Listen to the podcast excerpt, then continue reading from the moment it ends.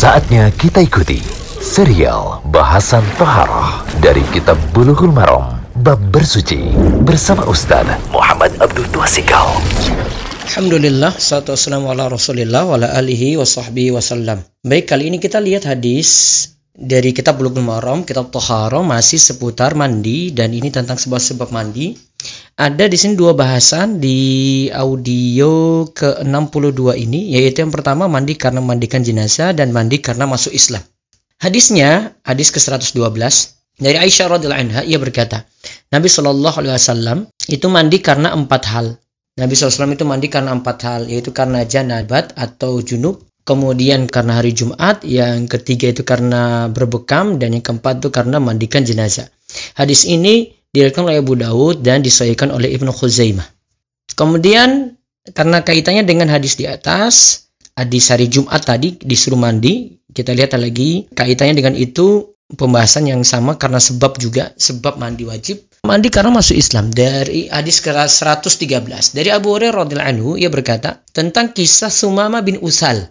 Ketika ia masuk Islam wa amarahu Nabi SAW ayaktasila Nabi SAW merintahkan dia untuk mandi diriwayatkan oleh Abdul Razak dan aslinya itu mutafakun alaih diriwayatkan oleh Imam Bukhari dan Muslim nah kesimpulannya dari hadis ke 112 ini ada mandi karena junub, mandi karena junub sudah jelas itu wajib, kemudian mandi pada hari Jumat. Nanti kita akan lihat pembahasannya di hadis ke-114.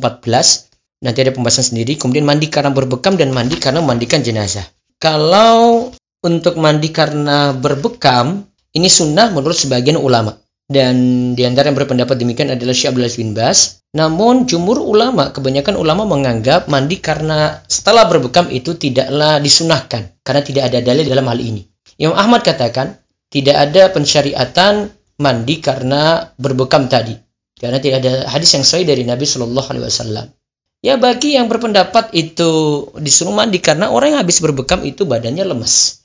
Dan ini jadi dalil juga kalau berbekam itu dibolehkan.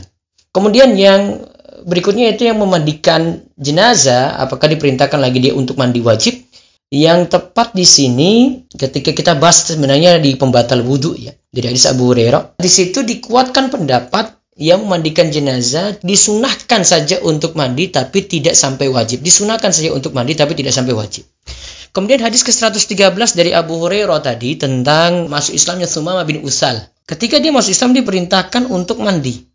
Dan di sini jadikan dalil oleh sebagian ulama wajib orang kafir ketika masuk Islam sudah mu'allaf maka diperintahkan dia untuk mandi. Namun pendapat yang lainnya mengatakan tidak sampai wajib. Ini pendapat jumhur yaitu Hanafiyah, Malikiyah dan Syafi'iyah. Dan juga ada pendapat ketiga yang katakan tidak wajib untuk orang kafir sama sekali. Ini pendapat dalam mazhab Hambali. Wallahu alam yang tepat di sini tidak sampai wajib untuk mandi setelah masuk Islam di sini. Dia cuma sunnah mustahab ini komponen dari berbagai macam dalil. Namun ya hati-hatinya bagi siapa sih masuk Islam, ajak dia untuk mandi.